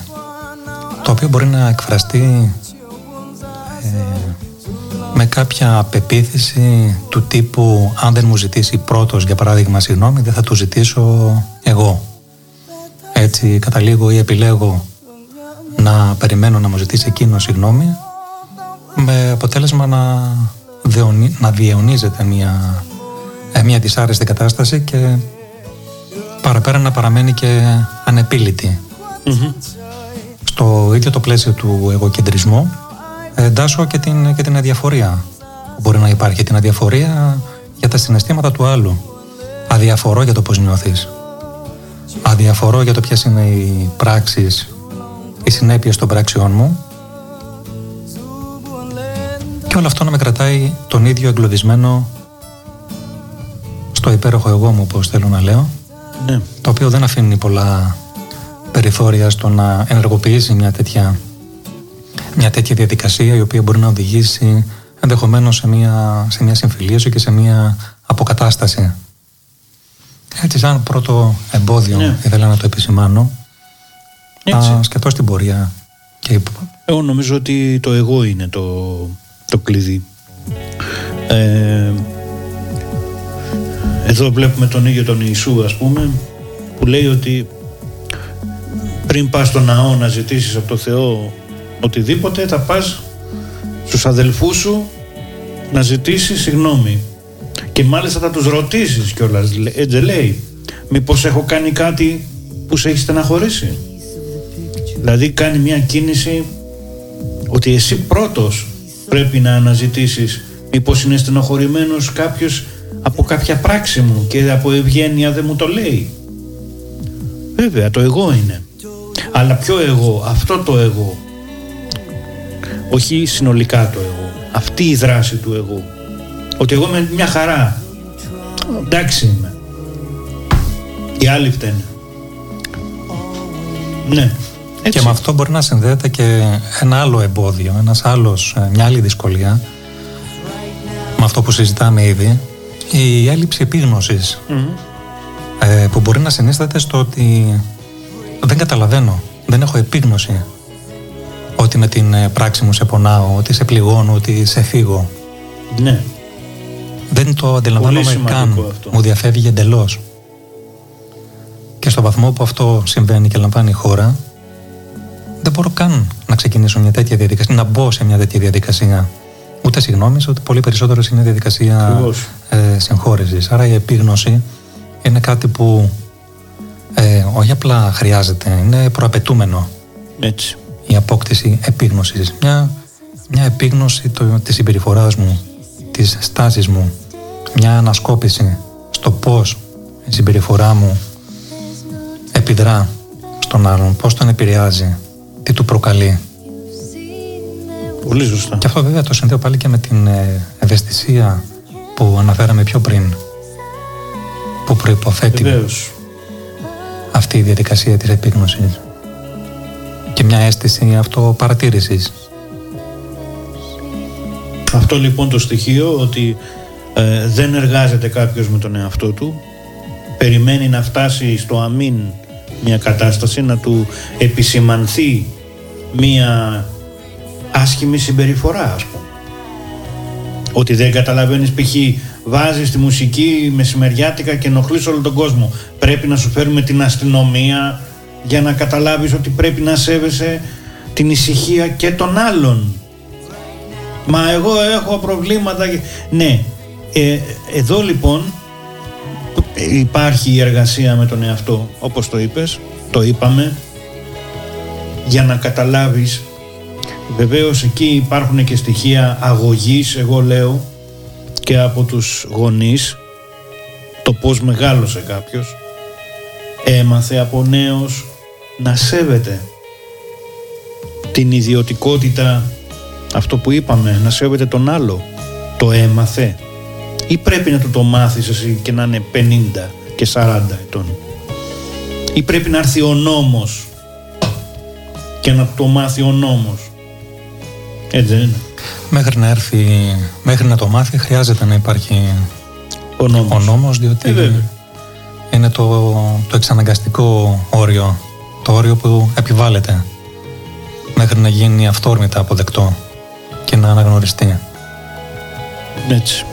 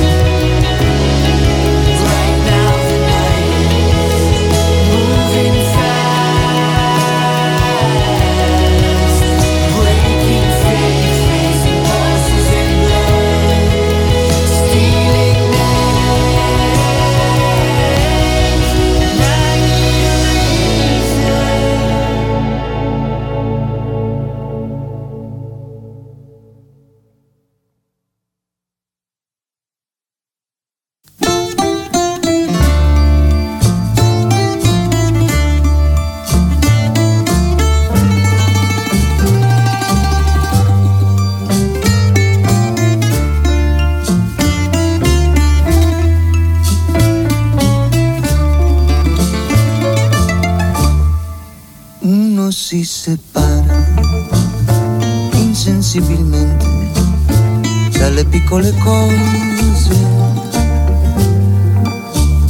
come fanno le foglie che in tempo d'autunno lasciano nudo il ramo. Ένα μήνυμα από την αγαπημένη φίλη Ελένη από Αθήνα. Αν συγχωρήσουμε τον εαυτό μας για τα λάθη του, για τις αδυναμίες του, για τα τροτά του σημεία, αν ο δυνάστης που έχουμε μέσα μας και θέλει να τα κάνουμε όλα τέλεια, χαλαρώσει και μας συγχωρέσει και μας επιτρέψει να κάνουμε και λάθη, τότε σίγουρα θα μπορέσουμε να συγχωρέσουμε και να ζητήσουμε συγνώμη. Γιατί δεν θα νιώθουμε ευάλωτοι απέναντι στον άλλον, αλλά θα νιώθουμε σίγουροι για τον εαυτό μας και τίποτα δεν θα μας κάνει ευάλωτους. Συνδέω το μήνυμα αυτό της, ε, της Ελένης με το μήνυμα της ε, Τριαντεφυλιάς πριν και θέλω να τονίζω πόσο σημαντική η διάσταση είναι αυτή που τίθεται στο πλαίσιο της σχέσης με τον ίδιο μας τον εαυτό.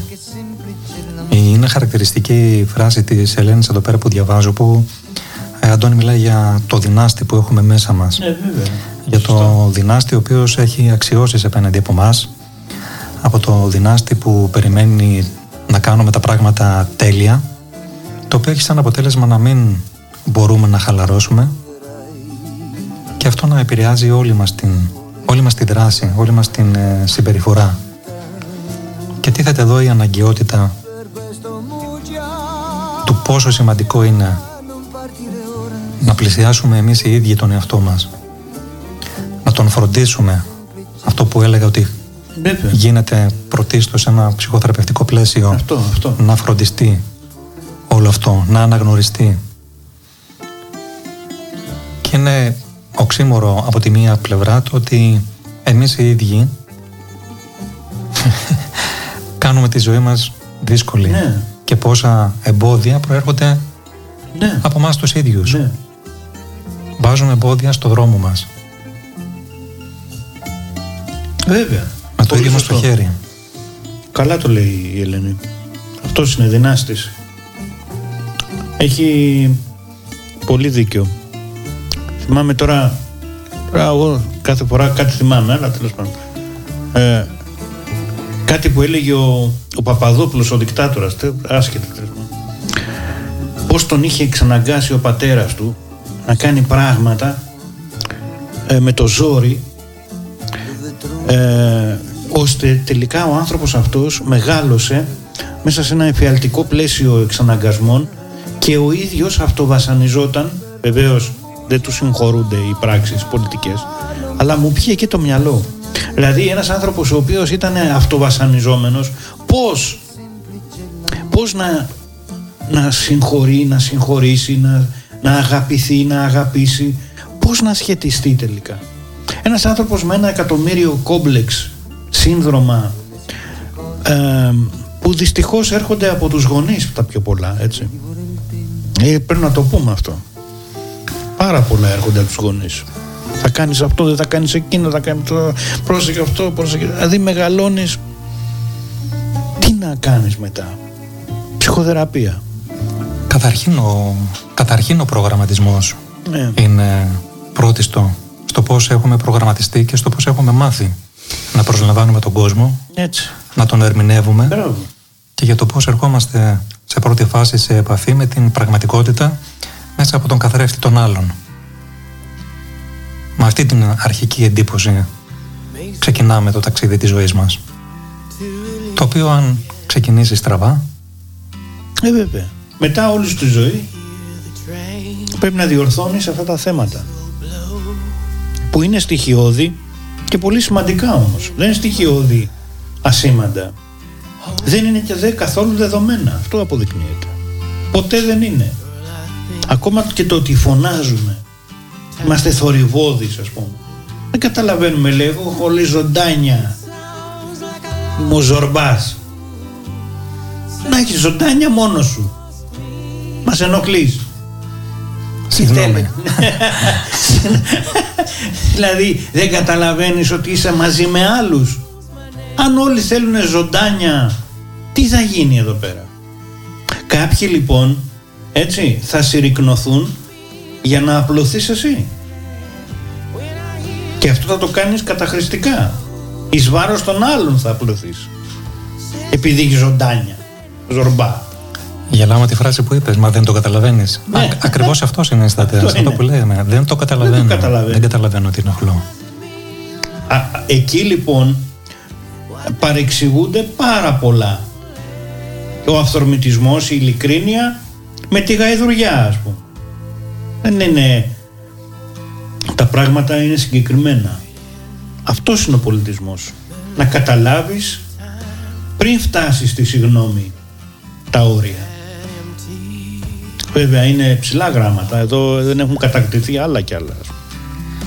Εδώ μπαίνει ο άλλος χωρίς μάσκα στο λεωφορείο και γίνεται μάχη για να καταλάβει το αυτονόητο ότι πρέπει να σεβαστεί τους άλλους και όχι τον εαυτό του αν δεν θέλει. Χωρίς μάσκα μπαίνει ο άλλος. Τα ζούμε τώρα αυτά, είναι επίκαιρα. Τώρα γελάω με αυτό που είπες γιατί μου θύμισε αυτό που επισήμανε εσά και το χρόνο η Τριαντεφυλιά που είπε το θέμα είναι να μην, ε, Ε. να μην φτάσουμε στη συγγνώμη. Μπράβο. Ή το περίφημο ρητό ας πούμε στο Love Story την ταινία του 72 πότε ήταν την περίφημη ταινία Love Story που είχε αρρωστήσει αυτή από καρκίνο τελικά τέλος πάντων και λέει, είπε την περίφημη φράση ότι η αγάπη σημαίνει να μην φτάσεις ποτέ να πεις συγγνώμη. Ε, ωραία ρητά βέβαια αλλά τέλος πάντων. Αλλά Ναι. σίγουρα- Αυτό όμως είναι το θέμα. Έχει δίκιο. Το να μην φτάσω, αλλά θα φτάσω όμως. Δεν γίνεται. Κάποια στιγμή θα αστοχήσω. Είμαι άνθρωπος. Και αυτός είναι και ο ρόλος της συγγνώμης, έτσι, εν τέλει. Διότι, δηλαδή, όπως είπαμε, γίνεται όρος... Ε, Όρος είπα. όρος συσχέτισης. Ναι, όρος και σχέ- συσχέτισης. Έτσι, σχέτισης βέβαια. Η, η Ελένη επισημαίνει τώρα και σε ένα άλλο μήνυμα, επειδή αναφερθήκαμε στη διάσταση της ε, ψυχοθεραπείας και μιλήσαμε για τον καθρέφτη, ε, γράφει ότι η ψυχοθεραπεία βοηθάει να πάρουμε ένα νέο καθρέφτη στα χέρια μας. Ωραίο. Σωστό. Πολύ Ε, καλό αυτό.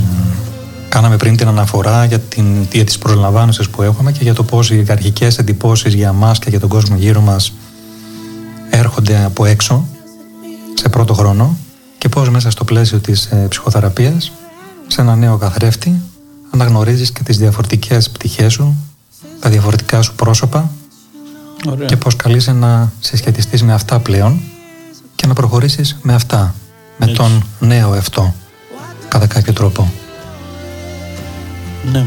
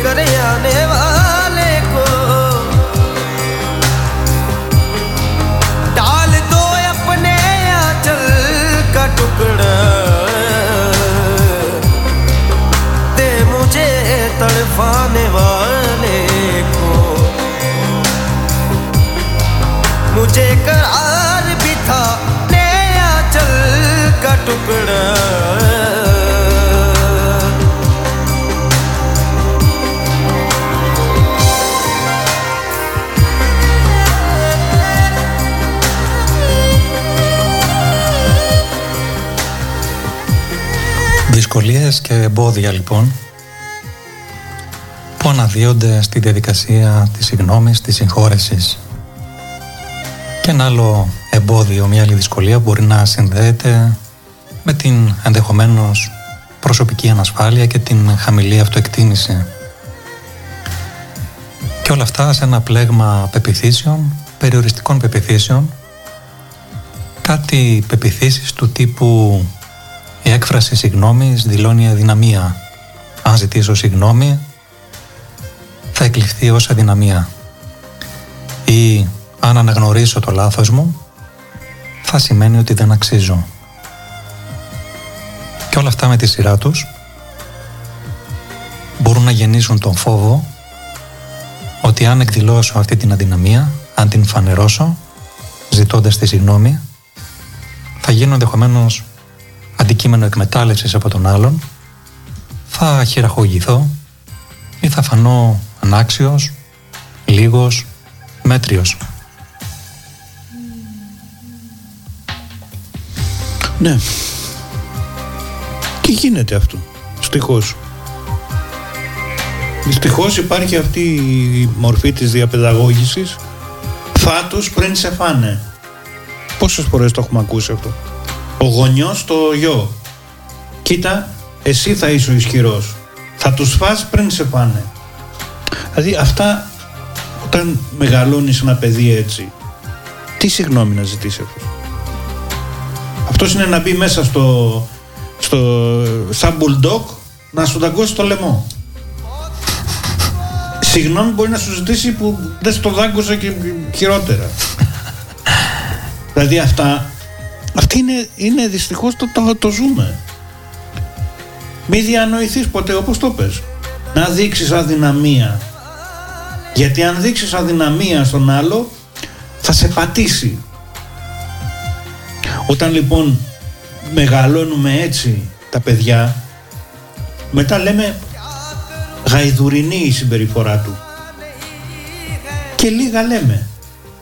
Και αυτό που έχει κατακτηθεί ως επίπεδο συμβίωσης για μένα, εγώ το λέω συχνά Μάριο είναι άθλος το ότι έχουμε κατακτήσει αυτό μου φαίνεται απίστευτο μερικές φορές Πώς δεν δαγκώνουμε ένας στον άλλο. Βέβαια, τον δαγκώνουμε αν βρεθεί. Βλέπουμε τι γίνεται σε μια την παραμικρή σύγκρουση αυτοκινήτων. Βγαίνει ο άλλος έτοιμος να σκοτώσει. Γιατί του, του χαράκωσε στη λαμαρίνα. Ούτε καν το δέρμα του, τη λαμαρίνα. Βγαίνει έτοιμος να, να μαχαιρώσει. Τι συγγνώμη να ζητήσει αυτός. Τι, τι, και είναι άνθρωποι μορφωμένοι με πτυχία, με... Ε; Κι όμως, τι γίνεται εκεί; Τυφλώνεται; Αυτός συνδέεται με αυτό που λέγαμε πριν για το, για το αρχαϊκό Μπράβο. στάδιο, το ενστικτόδες, Αυτό. το ανεπεξέργαστο, το αυθόρμητο, που δρά κάτω από ένα Το ερπετό. φαινομενικό- Το ερπετό. Το ερπετό. Κάτω από ένα πέπλο Φλούδα. Φαινομενικής κοινωνικοποίησης, κάτω από ένα νομικό ε, επιστέγασμα και από πάνω φυσικά με το φόβο των συνεπειών του νόμου Ακριβώς. που συγκρατεί όλα αυτά τα ένστικτα. Διότι αν δεν υπήρχε αυτό, τότε μπορούμε νομίζω εύκολα να φανταστούμε τι, Τι θα συνέβαινε, γινόταν. είτε, είτε θα μπορούσε να συμβεί. Μπράβο. Αυτό, αυτό είναι που με τρομάζει πολλές φορές. Δηλαδή αυτό που έλεγε και ο Φρόιντ ότι μια θλίδα είναι φτενή, ούτε καν φτηνή ο άνθρωπος πολιτισμού. Από κάτω είναι τα στρώματα τα άπειρα του ερπετού, του καρχαρία, του, του δράκου. όπου θα εκδηλωθεί αμέσως. Ποιος, ο πραγματικός εαυτός λέμε. Δεν ξέρω. Ε, εκεί λοιπόν όταν άνθρωποι, ε, να μην πω τώρα για γνωστούς ποινικολόγους που πάνε στα γήπεδα και δαγκώνουν αυτιά, ε, μύτες. Όχι, μην πεις. ναι, λοιπόν, Δεν να καταλάβαμε. μην πω. Δεν καταλάβαμε κιόλας. Έτσι. Λοιπόν, άρα δεν έχει να κάνει ούτε με πτυχία, ούτε με, ούτε με την ε, συμβατική μορ. Έχει να κάνει με την εργασία με τον εαυτό. Αυτό είναι το στοιχείο, το κλειδί. Και εδώ η ψυχοθεραπεία ε, νομίζω ότι είναι κλειδί και διέξοδος. Και πλαισιώνει όλη αυτή τη διαδικασία, την αυτογνωσιακή, Μπράβο. ε, στο επίπεδο που χρειάζεται για να αναδυθούν όλα αυτά και να τύχουν τις ανάλογες ε, επεξεργασίας με τις ε, συνθήκες και το πλαίσιο το βοηθητικό, το υποστηρικτικό, το, το θεραπευτικό εν τέλει.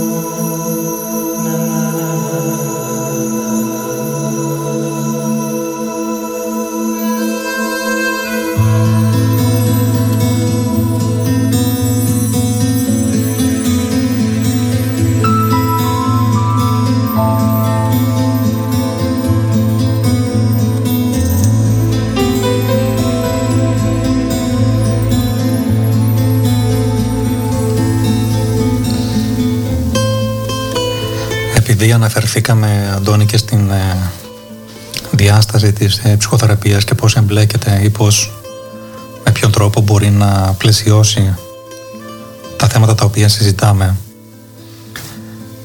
Ε, θέλω να αναφερθώ σε αυτό που φέρνει πολύ συχνά κάποιον στο ψυχοθεραπευτικό δωμάτιο που έχει να κάνει με μια βλάβη, με μια προσβολή που μπορεί να έχει υποστεί με, ένα- με μια κακοποίηση, με έναν τραυματισμό που έχει υποστεί και από την άλλη που υπάρχει η ανάγκη να απαλλαγεί κάποιος από αυτή την ε, δυσαρέσκεια, από αυτή την ε, δυσφορία, από αυτό τον ε, πόνο που βιώνει.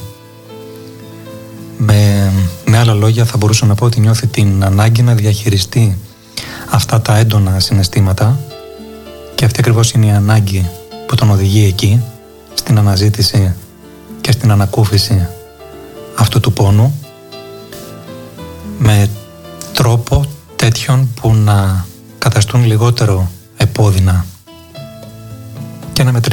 μετριαστεί κάπως ε, η έντασή τους. Και αν όχι, επειδή πολλές φορές και οι, τα δυσάρεστα γεγονότα ή οι κακοποιητικές συμπεριφορές μπορούμε να τις συναντήσουμε σε στενές σχέσεις, σε οικείο περιβάλλον, από τον πατέρα, τη μητέρα, τον σύντροφο, υπάρχει ταυτόχρονα και η ανάγκη να ίσως να αποκατασταθεί και μια τέτοια σχέση με τον φταίχτη, με τον θητη μέσα σε ένα πλαίσιο και σε μια προοπτική αρμονικής ενύπαρξης. Είναι μια ζωτική πάντα ανάγκη αυτή που, που είναι παρούσα. Έχω την ανάγκη να είμαι συνδεδεμένος μαζί σου, που είσαι ο πατέρας μου, που είσαι η μητέρα μου. Ναι. Που είσαι ένα πολύ αγαπημένο πρόσωπο, ανεκείο πρόσωπο, που ίσως, ίσον και, που ίσως ήσουν και ένα πρότυπο στη ζωή μου. Οπότε όλα αυτά μαζί, όταν συνδέονται με τέτοιες συμπεριφορές επώδυνες, εκεί υπάρχει απόλυτη ανάγκη, ζωτική ανάγκη να γίνει η εργασία αυτή που είπες με τον, με τον εαυτό σε ένα ασφαλές περιβάλλον. Όπου αυτά τα ζητήματα μπορούν να ανοιχτούν και να τύχουν της ευαισθησίας και της ε, υποστήριξης που χρειάζεται. Και εγώ θα πω εδώ πριν συνεχίσεις να πω ότι ευτυχώς και στην ελληνική κοινωνία έχει προοδεύσει αυτό το στοιχείο γιατί κάποτε λύνονταν αυτά εντός του οίκου και δεν έβγαιναν προς τα έξω. Και οι κακοποιητικές συμπεριφορές έδιναν και έπαιρναν. Και κυρίως τα στενή μέλη βέβαια τα αδύναμα. Έτσι δεν είναι οι γυναίκες και τα παιδιά.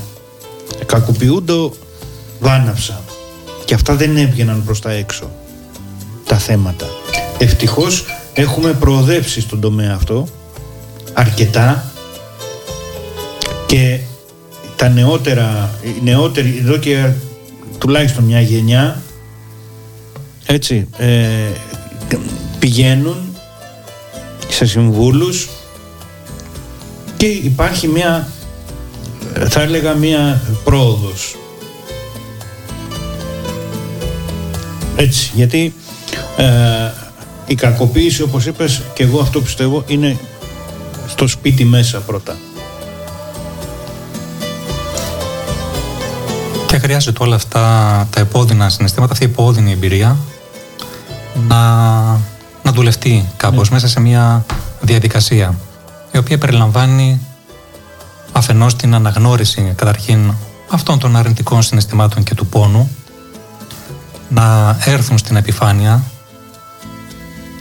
λόγω της βλάβης που έχει υποστεί κάποιος βαθύτατα Ναι. να κατανοηθεί το πλαίσιο μέσα στο οποίο έλαβε χώρα αυτό το πραγματικό, το επώδυνο, το κακοποιητικό γεγονός και όταν λέω κατανόηση δεν υπονοώ τη δικαιολόγηση Ναι, του θήτη, κατανόηση, την κατανόηση. κατανόηση τι συνέβη δηλαδή ακριβώς, τι παραβιάστηκε σε μένα ποια πληγή άνοιξε μέσα μου τι προκλήθηκε πώς και συνέβη αυτό σε μένα να κατανοηθούν αφετέρου και οι επιπτώσεις στον ψυχικό μου κόσμο που έχει αυτό το δραματικό γεγονός Ναι.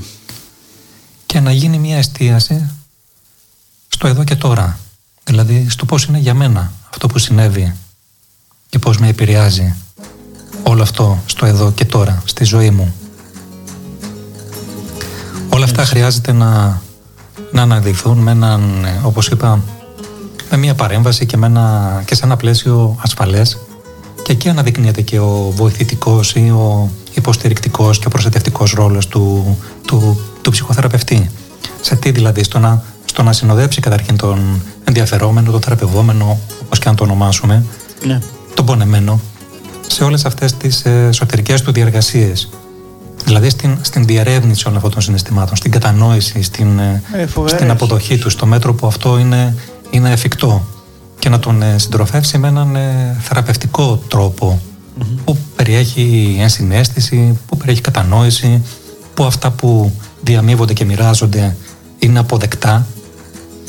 Και να να βοηθήσει τον ενδιαφερόμενο να, να εντοπίσει όλους τους πόρους και τις δυνάμεις που έχει, τις δυνάμεις που είναι δηλαδή διαθέσιμες εκείνων, προκειμένου να τις αξιοποιήσει και να μπορέσει να στηρίξει ο ίδιος τον εαυτό του, στο μέτρο που αυτό είναι εφικτό. Και επέτρεψε μου εδώ να σημειώσω και όλα το πόσο σημαντικό είναι να προστατευτεί και ο θεραπευόμενος σε αυτή την εσωτερική του διαργασία, ότι πάντα υπάρχει και ο κίνδυνος του επανατραυματισμού μέσα σε όλο αυτό το, το άνοιγμα ε, του πόνου και να είναι εκεί δίπλα του να τον εθαρρύνει, να ανοίξει και να μιλήσει πάντα με τον κανόνα τόσο όσο, τόσο όσο αντέχει, τόσο όσο αντέχουμε. Και εκεί είναι και η ευθύνη του θεραπευτή.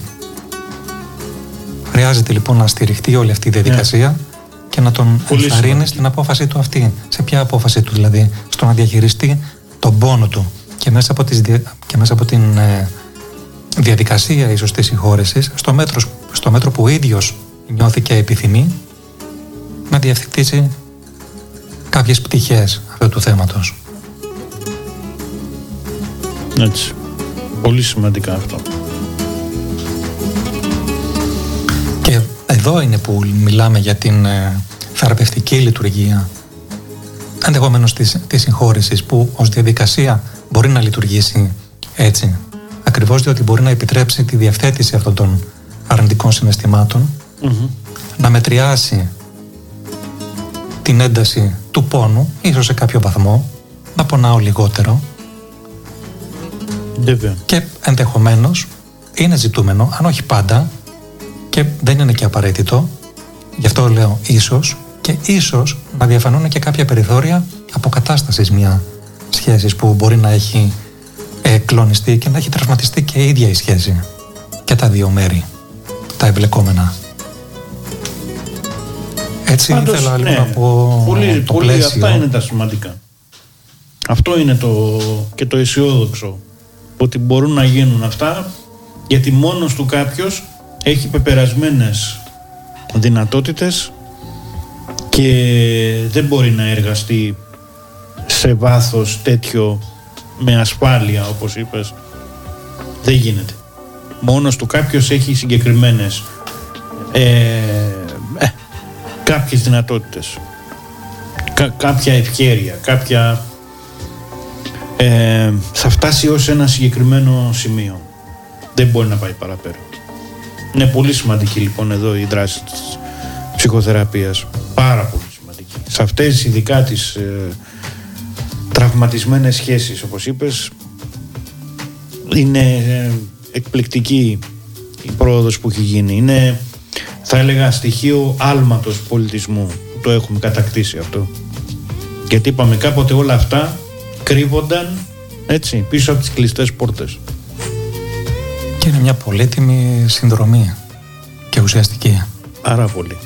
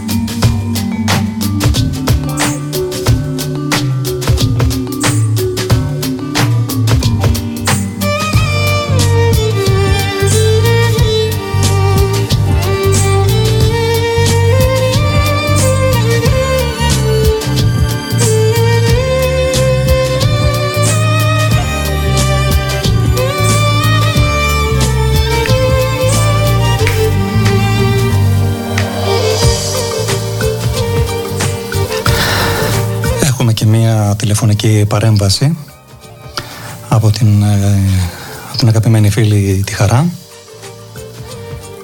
να δώσουμε το λόγο. Ε, χαρά, σε ακούμε. Λοιπόν, καλησπέρα. Έχω, να... Έχω μια παρέμβαση ναι, να κάνω. Μιλάμε και κρίνουμε και κατακρίνουμε, αλλά αναρωτιέμαι αν έχουμε αναλαβεί τη συλλογική μας ευθυνη Δηλαδή, πόσο εγκύμεροι είμαστε αυτής της ευθύνης μας που τελικά θα διευκολύνει τη συγγνώμη. Αυτή είναι η παρέμβαση μου. Δηλαδή δεν φταίνε μόνο οι άλλοι. Έχουμε και εμείς ευθύνη, ειδικά αν είμαστε ενήλικες. Να σε ευχαριστήσουμε για αυτή την παρέμβαση. Ευχαριστώ και εγώ. Να σε καλά, καλή συνεχεία. Η ευθύνη λοιπόν, ε, όπως λέει και η χαρά, που έχουμε και εμείς οι ίδιοι σε ένα συλλογικό πλαίσιο. Ναι, σωστά. Δεν φταίνε πάντα οι άλλοι. Βέβαια. Σημαντική η παρέμβαση. Χαράς. Βέβαια. Έθεσε το θέμα της συλλογικής ευθύνης. Είναι όλα, όλα αυτά είναι πτυχές και διαστάσεις. Πώς να τα θίξεις όλα; Πώς, πώς, πώς είναι α, πα- πάρα πολλά τα θέματα; Και είναι εκ των πραγμάτων, ε, τώρα σκέφτομαι Αντώνη, ότι είχαμε κάνει και μια αναφορά πριν βέβαια, ότι σαν ευάλωτα όντα που, σαν ευάλωτα όντα που ειμαστε θα υποπέσουμε σε λάθη, σε σφάλματα, σε αστοχίες, ε, εις, βάρος των, εις βάρος των άλλων. Και θα μου πεις εδώ, ναι, οπότε γιατί να ζητήσω συγγνώμη, μα ίσως για να νιώσω καλύτερα. Γιατί με την, ε, γιατί με τη συγγνώμη, ναι και πάλι ίσως, ίσως ανοίγεται έτσι ένα παράθυρο, ένα παράθυρο ευκαιρίας για να αποκρασταθεί κάτι που έχει κλονιστεί και να διορθωθεί κάτι στο, μέτρο του, στο μέτρο του εφικτού. Ίσως είναι αναγκαίο να, να καταφέρουμε να προχωρήσουμε στον δρόμο μας ε, πιο συνειδητά αφήνοντας ε, στην άκρη πράγματα που μας έχουν πονέσει αφού προηγουμένως τα έχουμε φροντίσει κάνοντας έτσι χώρο σε, σε καινούργιες, ε, σε καινούργιες εμπειρίες και σε νέες προκλήσεις. Ναι. Έχουμε πολλούς λόγους λοιπόν να θέλουμε να ζητήσουμε Ναι. συγγνώμη. Ναι, πράγματι. Και νομίζω ότι αυτό και ως μήνυμα έτσι στο τέλος της ε, εκπομπής είναι το σημαντικό. Έχουμε πολλούς λόγους για τους οποίους μπορούμε να κάνουμε αυτή την κίνηση και πρέπει να την κάνουμε. Και να ωφελεί σοβαρά την ψυχική μας υγεία. Μπράβο.